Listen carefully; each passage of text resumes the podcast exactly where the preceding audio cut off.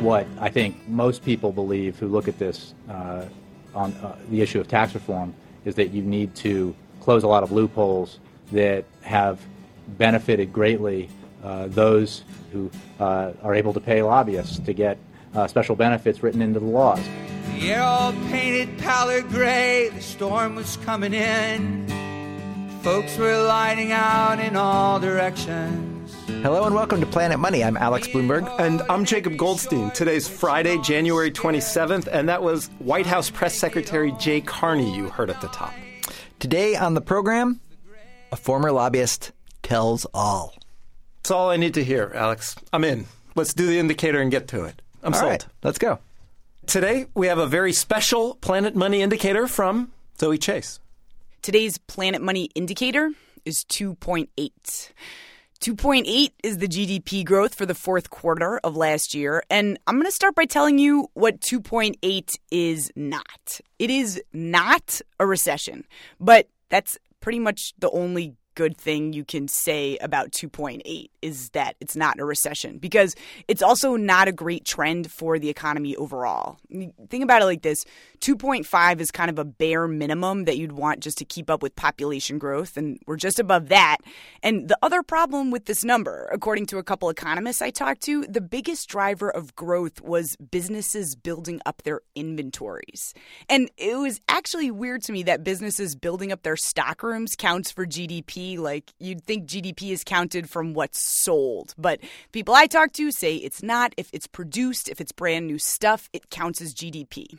So, if the growth is mostly just from inventories building up, like if businesses aren't selling stuff, if products aren't moving out of their stockrooms, then they'll cut back in the future. They won't hire, they won't keep filling their stockrooms with stuff that no one's buying. So, this GDP number, the 2.8, was a real disappointment, I'm sorry to say. I even said to the economist that I called, tell me something good. And they couldn't come up with anything. All right. Thanks, Zoe. Thanks, guys. So, Jacob, are you, are you ready to meet our former lobbyist? Let's do it. All right. His name is Jimmy Williams, and he was very much on the inside. In fact, he worked for one of the most powerful lobbies in D.C., the National Association of Realtors. The realtors were legendary. Um, they're legendary both out in local communities, but they're also legendary in Washington. And when the realtors come to town, I mean, you see them. Um, and they're there and they swarm Congress. And most other trade associations and most other lobbying outfits and firms know that the week that the, lob- that the realtors are in Washington, D.C., you don't come to Washington that week because there are just so many daggum people in town. I mean, I'm talking tens of thousands of these people come. Jimmy worked for these people, this legion of realtors that would descend on D.C. every year. He worked there for a number of years and he lobbied on all kinds of issues.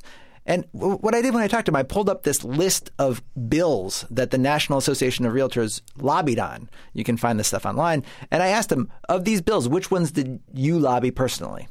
It's a long list. I mean, are, Yeah. is there? Uh, uh, d- do you recognize any of these? Let's see. Let's look at them and see. I'll tell you if I worked on them or not. Let's see. Uh, Private Property Rights Protection Act. No, I don't have no clue. Uh, strengthen the. I have no idea. Eminent domain. Yes. Um, I don't know why the realtors would ever work on the prevention of fraudulent access to phone records, but God only knows. Um, flood insurance. We worked on a lot. Um, talk about a boondoggle. Flood insurance is horrifying. All right, so this is one of the things that I loved about talking to Jimmy Williams. You you always suspect that maybe lobbyists feel this way, that some of the stuff they're lobbying on is sort of ridiculous. No one actually says it, except Jimmy Williams. So National Flood Insurance is this government program that provides insurance in places where the private sector won't. But what Jimmy Williams says is the private sector doesn't want to provide flood insurance in these places for good reason.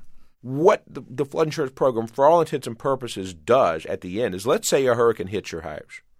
And let's say, or you get flooded on the, the Mississippi River or whatever, which happens every two years or whatever. And then, you, so you have flood insurance.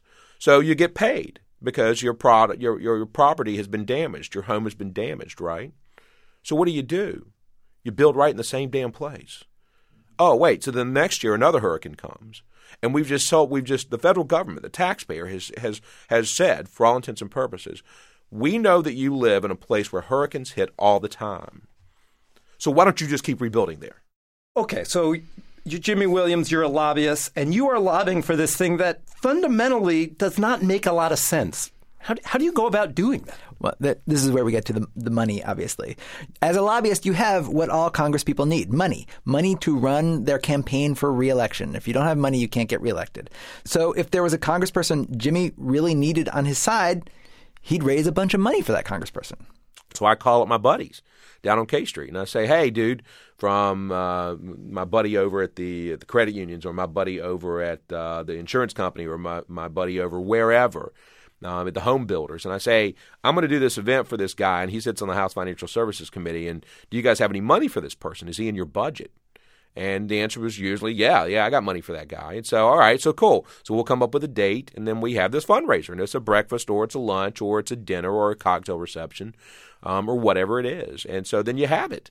And everyone comes and they bring their checks, or they mail their checks in. And then you sit around and you have a conversation with the member who's seated at the head of the table or in the center of the table, and everyone goes around and says, "I'm Jimmy Williams, and I'm the lobbyist for a lobbyist for the National Association of Realtors, or whatever it is," um, and uh, and then you go and you say, we care about uh, keeping banks out of big, bad, evil banks out of real estate, and we care about protecting flood insurance, which is the flood insurance program, which is great for coastal communities, and we care about uh, keeping the mortgage interest deduction uh, for everybody that can qualify for a mortgage. And, you know, everybody does that. So the insurance guy, the lobbyist for the insurance industry, he does that. And the lobbyist for uh, the accounting industry, she does that.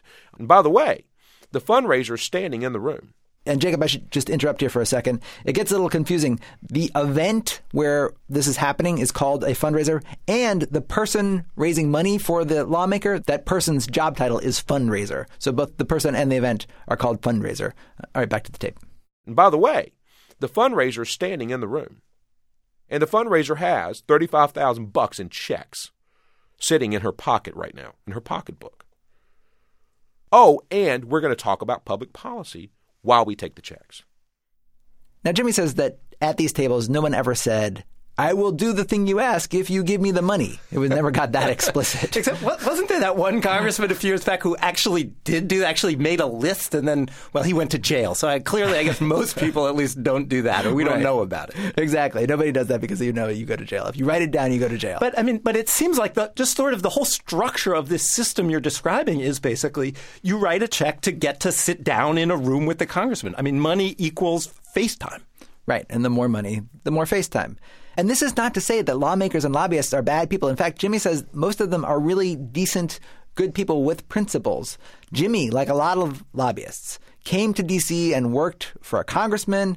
He was a policy wonk, essentially, and he had ideas about how to make the country better. But lawmakers and lobbyists are all part of this crazy campaign finance system. And to me, it helps conceptually to compare it to the Supreme Court. Okay, so Supreme Court justices, like lawmakers, they have a lot of power. Often there are wealthy special interests who would really like Supreme Court justices to vote a certain way on a case. But of course, Alex, if, if some special interest group hired a lobbyist and held a $35,000 fundraiser for a Supreme Court justice, this, this would be a crazy scandal, right? This, this doesn't happen. Right. And what would be a scandal for the Supreme Court is literally routine for Congress. Congresspeople go to these events that Jimmy Williams is describing literally morning, noon, and night. And generally, the more high profile the lawmaker, the more of these things they go to. Nancy Pelosi, for example, her office told NPR's congressional correspondent, Andrea Seabrook, that in 2011, she went to almost 400 fundraisers in one year. And that is pretty standard. And Alex, you've been doing these pieces on lobbying now for a little while, and one of the things that, that's really been illuminating to me in the pieces is how much the Congress people themselves need these fundraisers. You know, they need this constant flow of money to get reelected. I mean, in the House, they have to run for reelection every two years, and every time they need millions of dollars. Yeah, you know, I think a lot of people think of it that there are these lobbyists out there, and they're just bum rushing Congress, like throwing money at them and th- trying to corrupt them with their money. But Jimmy Williams says it's the other way around. Congress people were constantly pestering him, constantly calling. And a lot of times it was Congress people whose votes he didn't even need. You could look on the phone and you could see it was like a 224 or a 225 number or a 226 number, which are the numbers for the Capitol. Uh-huh. And you would be like, Really? I'm not taking that call. Hell oh, so you would dodge calls for phone? Oh, yeah. Every lobbyist does it. Are you uh-huh. kidding? You spend most of your time dodging phone calls. Oh, yeah. All right. So at this point, you may be wondering why is this guy telling us all this stuff? What kind of lobbyist actually tells a reporter that the thing he lobbied was a boondoggle and that he went out of his way to dodge calls from lawmakers? Well, well, you did say at the top of the show that he's a former lobbyist, right? So he's not still working for the realtors or whatever. Yeah, and not only is he a former lobbyist, he's a former lobbyist who is now devoting his life to destroying the very system that made him rich. So Jimmy Williams, he doesn't think the problem is lobbyists. He feels like there's always going to be lobbyists. There's always people need to make their case in front of Congress. He doesn't think the problem is lawmakers. You know, obviously we need lawmakers. Generally, they're good people. The problem is how much money politicians need to pay for their campaigns. It all goes back to the money. And to solve this problem, Jimmy Williams wants to go all the way to the source. He wants to change the Constitution itself so that it would become legal to ban money from politics. And, and so presumably, Alex, this is because the Supreme Court has ruled many times essentially that money in politics is basically protected by the First Amendment. So even when Congress passes these laws trying to get money out of politics, the Supreme Court keeps more or less striking them down. Exactly. And there are a lot of people out there, it turns out, who have the same idea. Change the Constitution with a constitutional amendment, make it possible to pass these laws. Russell Simmons, the rap guy from Def Jam Records, has a constitutional amendment. Um, members of Congress have constitutional amendments now. Um, let's see, who else? Lawrence Lessig, professor from Harvard, has a constitutional amendment. Um, lots of people have constitutional amendments now. And I think there are probably 10 or 12 of them at this point. And Jimmy's idea is to get together with all these different groups decide on one amendment and they all get behind and start pushing it and go about this long multi-year process of getting Congress to vote on it, getting the states to ratify it. You know, it's pretty crazy. And Jimmy's the first to admit it. I have absolutely 1000% lost my mind. There's no doubt about that. And anybody that knows me will tell you Jimmy is really doing something nuts here. This is he's now this is crazy talk. So, so when people say you lost your mind, what? Are, why do they say that? What? What are they saying? Well, I mean, think about it. You make, you know, for all intents and purposes, half a million dollars a year, which is what I made. Okay, and you give it up, and then you give it up so you can destroy people making half a million dollars a year in Washington D.C. To me, the salary that Jimmy is saying goodbye to, that's not the craziest part. To me, it's like the sheer what seems like political innocence of this project. You know what I mean? Well, you mean like how is this hard-bitten, cynical lobbyist sort of hitching his wagon to the star of a constitutional amendment to get money out of politics? Yeah, I mean, this is a guy who's been in. He was he was before he was a lobbyist for seven years. He was a, he was a staffer for seven years, working for a senator. This is a guy who knows the ins and outs of Washington, knows how the sausage is made, and here he is, like on this sort of quixotic, idealistic dream, you know. But he says, listen the country is clearly in a mood. There's high unemployment, there's this lingering housing bust, and approval of Congress is at all time lows. It's at 9% right now. And he says it's his considered political opinion. There's never been a better time in memory to try something this big. Well, I don't keep to goings on, I tend to stick with kin. But Watson had an end from the beginning. We'll have links to our earlier podcasts on lobbying, as well as a link to Jimmy Williams' proposed constitutional amendment on our blog at npr.org slash money. As always, we want to hear what you thought of today's podcast and hear your thoughts in general. Write to us at planetmoney at npr.org or find us on Facebook or Twitter. I'm Alex Blumberg. And I'm Jacob Goldstein.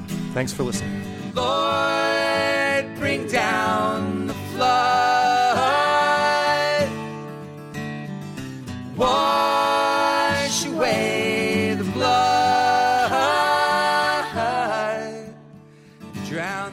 Everglades and put us in our place.